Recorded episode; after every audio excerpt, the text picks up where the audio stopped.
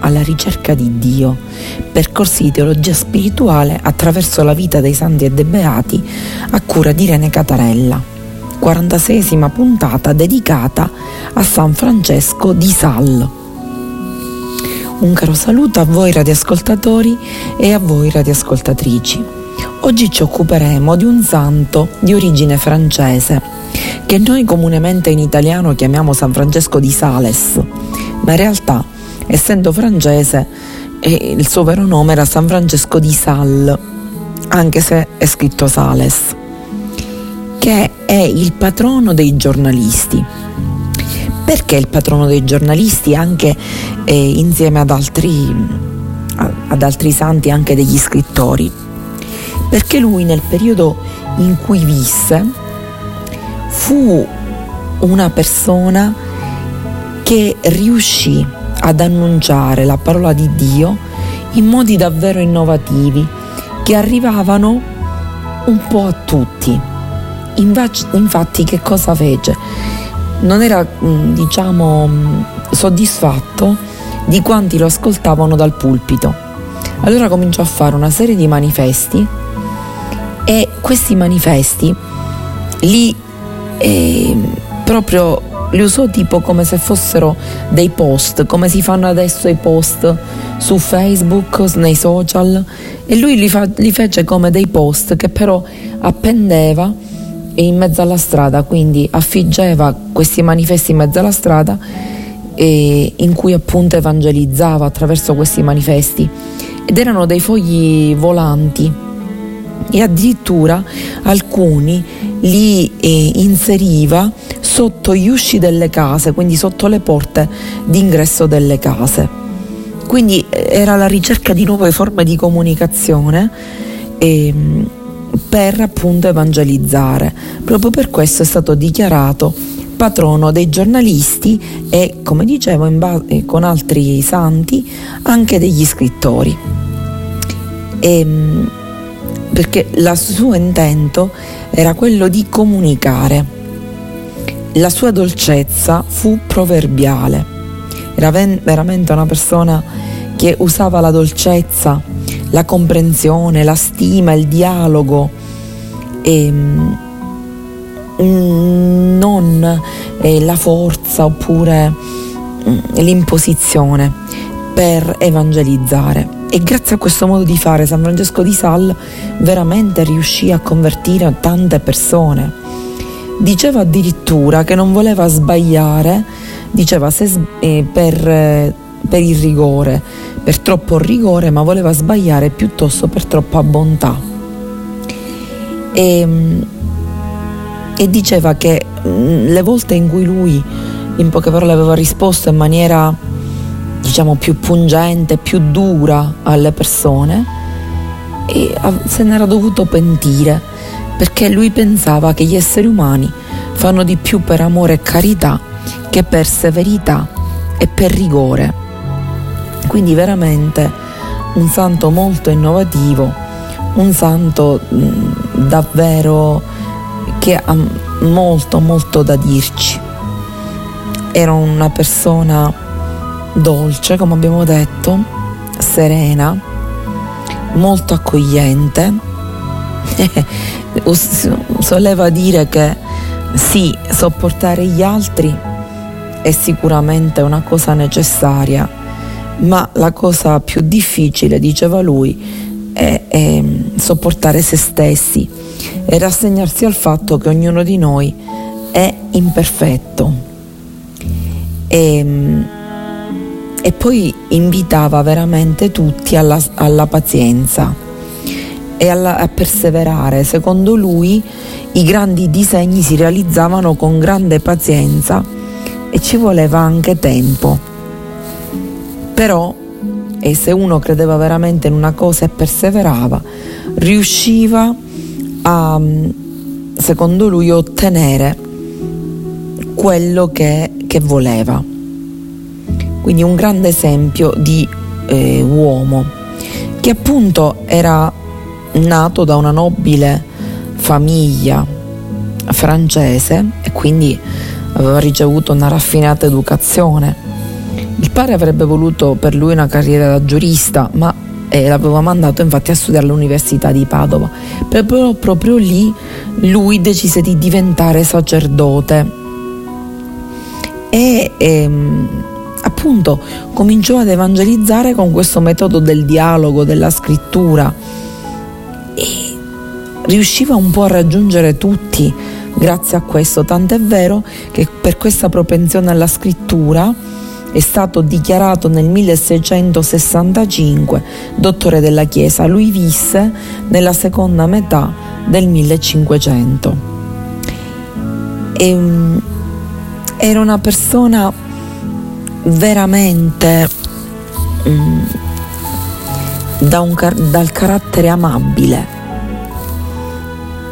e comunque si era stabilito a Ginevra, in Svizzera, quindi lui predicò molto lì e voleva portare avanti un modello di vita cristiana che fosse alla portata di tutti, anche delle persone comuni che non potevano dedicarsi alla vita cristiana così come facevano i consacrati, perché le persone comuni avevano a che fare con la quotidianità. I suoi insegnamenti veramente erano straordinari, e convinto come era che la provvidenza fosse, quindi divina, fosse sempre presente nella vita delle persone, e lui era una persona molto comprensiva ed accogliente, e addirittura divenne vescovo titolare di Nicopoli e poi divenne pure vescovo di Ginevra, quindi una persona anche di rilievo. Cos'è che scrisse? Scrisse tantissime lettere e scrisse la Filotea, che vuol dire introduzione alla vita devota appunto, e un trattato dell'amore di Dio, che veramente furono presi come esempio per la letteratura religiosa di tutti i tempi. Ma l'argomento che più lui trattava era l'argomento dell'amore di Dio. Dio ci ama. Fu amico di Suor Giovanna de Chantal e insieme infatti fondarono le Suore della Visitazione. Però lui davvero, la sua spiritualità, la sua attività missionaria veramente è considerato un padre della spiritualità moderna, e infatti lui pensa che la santità è un impegno di tutti i cristiani, che tutti potessero raggiungere la santità anche se non erano consacrati. E tant'è vero che lui ispirò nei secoli i fondatori di numerose famiglie religiose, le Suore di San Francesco di Sales, i missionari di San Francesco di Sales, la Società Salesiana di San Giovanni Bosco, le Suore Oblate di San Francesco di Sales, gli Oblati di San Francesco di Sales. Ce ne sono veramente tantissimi che si ispirarono al suo modo di evangelizzare.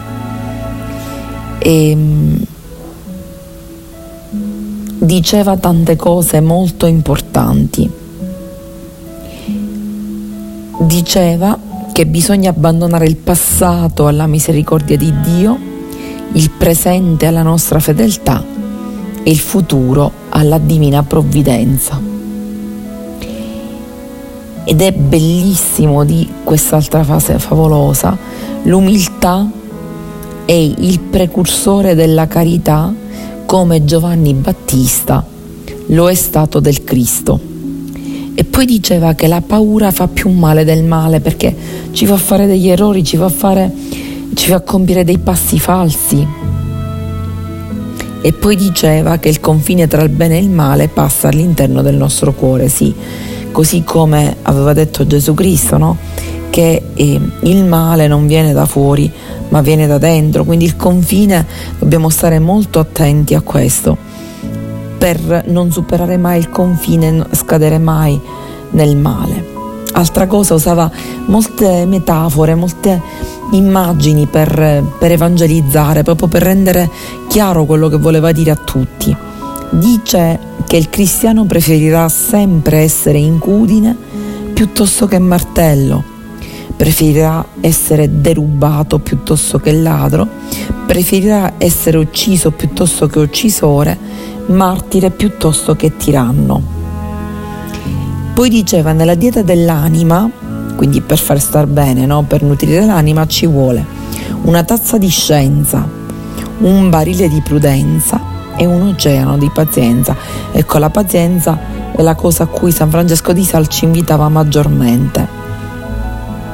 Poi dice, maggiore sarà la qualità del bene con il quale nutrite i vostri rapporti, più perfetta sarà la vostra amicizia. È chiaro che se si basa l'amicizia sul bene, l'amicizia sarà duratura, sarà una vera amicizia.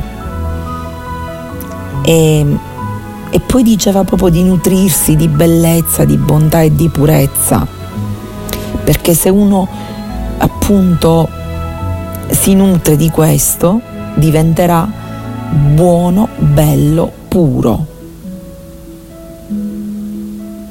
Gli spiriti beati, diceva, sono rapiti in una doppia ammirazione: l'infinita bellezza che contemplano e l'abisso di infinita bellezza che ancora resta da vedere. Quindi, come vediamo, San Francesco di Sales spronava sempre a un'elevazione, ad un andare verso l'alto, elevare, migliorare la propria anima, diventare migliori. Questo bellissimo, quest'altro detto: desideriamo così tanto di essere angeli che spesso ci dimentichiamo di essere buoni esseri umani. È inutile appunto di aspirare a fare chissà che, quando poi non siamo neanche buoni a essere degli esseri umani. È una frase veramente bellissima. Poi diceva, tristezza e malinconia sono brutte compagne che arrugginiscono l'anima, quindi invitava alla gioia, alla pazienza, alla dolcezza. Se non desiderate non essere ciò che siete, ma desiderate essere molto bene ciò che siete, cioè quindi non bisogna essere diversi da quelli che siamo, ma desiderare essere quello che siamo però nel miglior modo possibile. L'ape trae il miele dai fiori senza sciuparli, lasciandoli intatti e freschi come li ha trovati. La vera devozione fa ancora meglio, dice San Francesco di Sales, perché non solo non reca pregiudizio ad alcun tipo di vocazione o di occupazione, ma al contrario vi aggiunge bellezza e prestigio. Quindi veramente bellissimo. Poi diceva, un cristiano triste è un triste cristiano. Cristiano triste non è un vero testimone dell'amore di Dio, che è gioia. Il Signore ci invita alla gioia tramite Maria, così come l'angelo dice: gioisci, rallegrati, perché il Signore è con te. E noi dobbiamo essere allegri e felici perché il Signore è con noi. In ciascuno dei tuoi istanti è contenuto, come in un nocciolo, il seme di tutta l'eternità. Quindi diceva di non sprecare nessuna azione di quella che facciamo.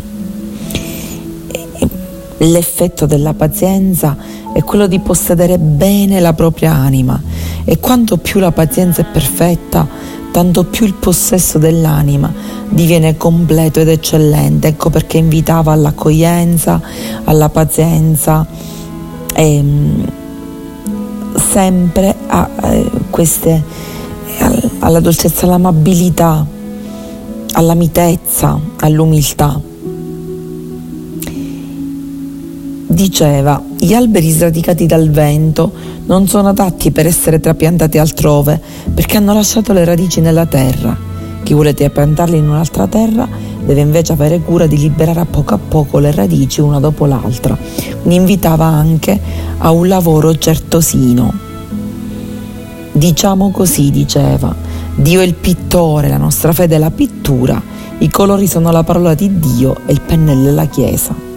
Con queste bellissime parole di San Francesco di Sales vi auguro una buona settimana, un buon Natale e vi do appuntamento alla prossima trasmissione.